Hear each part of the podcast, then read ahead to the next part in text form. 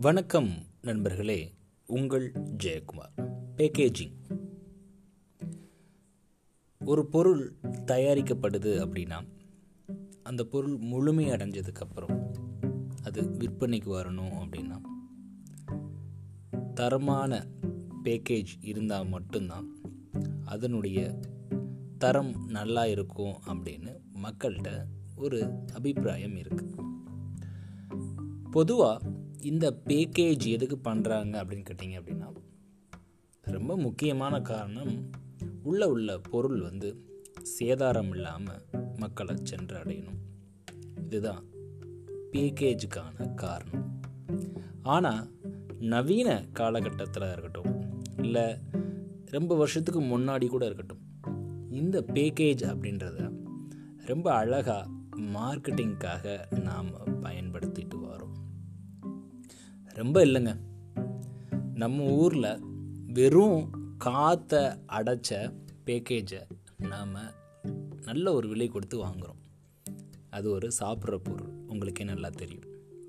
அது மட்டும் இல்லாமல் அந்த காற்று அடித்த அந்த பாக்கெட்டை நிறைய கலரில் சேல்ஸ் பண்ணுறாங்க அப்போது அது வந்து உள்ளே உள்ள பொருளுக்கு பாதுகாப்பாகவும் இருக்குது அதே நேரத்தில் பார்க்குறவங்கள கவர்ந்து இழுக்கக்கூடிய அந்த அட்வர்டைஸ்மெண்ட் அந்த மார்க்கெட்டிங் ஸ்ட்ராட்டஜி எல்லாமே இந்த பேக்கிங்கில் தாங்க இருக்குது அப்போது நம்மளுடைய பொருள் எவ்வளவு தரமாக இருக்கோ இல்லையோ நம்மளுடைய அந்த வெளியில் உள்ள கவர் அப்படின்றது ரொம்ப தரமாக இருக்கணும்.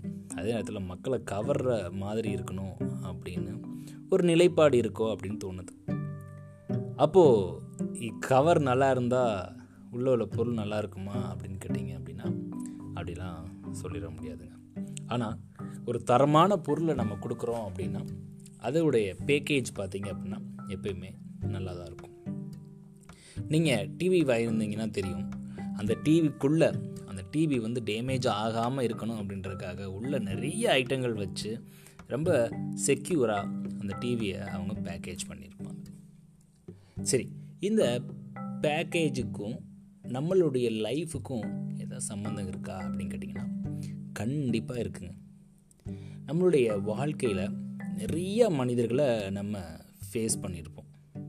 அதில் ஒரு சிலர் பார்த்தீங்க அப்படின்னா நிறைய பிரச்சனைகள் இருக்கும் அவங்ககிட்ட. ஆனால் எந்த ஒரு பிரச்சனையும் வெளியில் காமிக்கவே மாட்டாங்க. அவங்களுடைய பேக்கிங் எப்பயுமே சிரிச்ச முகமாகவே இருக்கும். எங்கள் வீட்டில் எங்கள் அம்மாவை நான் சொல்லுவேன்.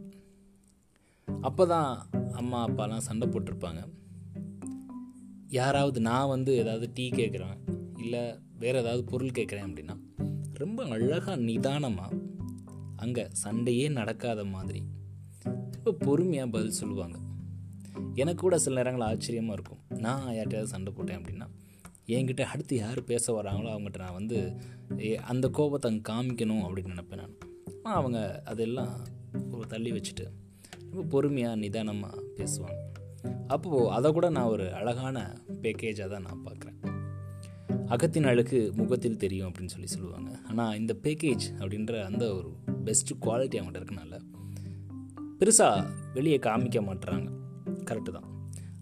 அப்போது ஒரு பொருளை நம்ம ப்ரெசென்ட் பண்ண போனால் கூட ரொம்ப அழகாக அது ஒரு கவர் பண்ணி அதுக்கு மேலே ஸ்டிக்கர்லாம் ஒட்டி அதை கொடுக்குறப்போ அந்த பொருளுடைய மதிப்பு இன்னும் கூடுது அப்படின்னு தான் சொல்லலாம்.